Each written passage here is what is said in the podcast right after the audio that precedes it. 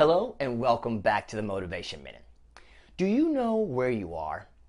Now that's an odd question, but if you're using GPS, you always have to pinpoint where you're starting from to get directions to go where you're going.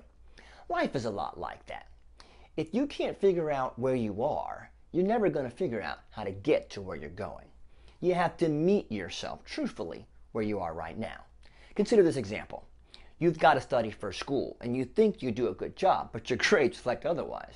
Maybe you should really realize you don't study well. Cut the radio off, cut the TV off, and meet yourself where you are when you study. Maybe it's a relationship and you think you've gotten better with that spouse, but you ask that spouse and they still feel uneasy about how you handle things. Maybe you should meet yourself where you are and discover you have some more work to do and talk to a friend.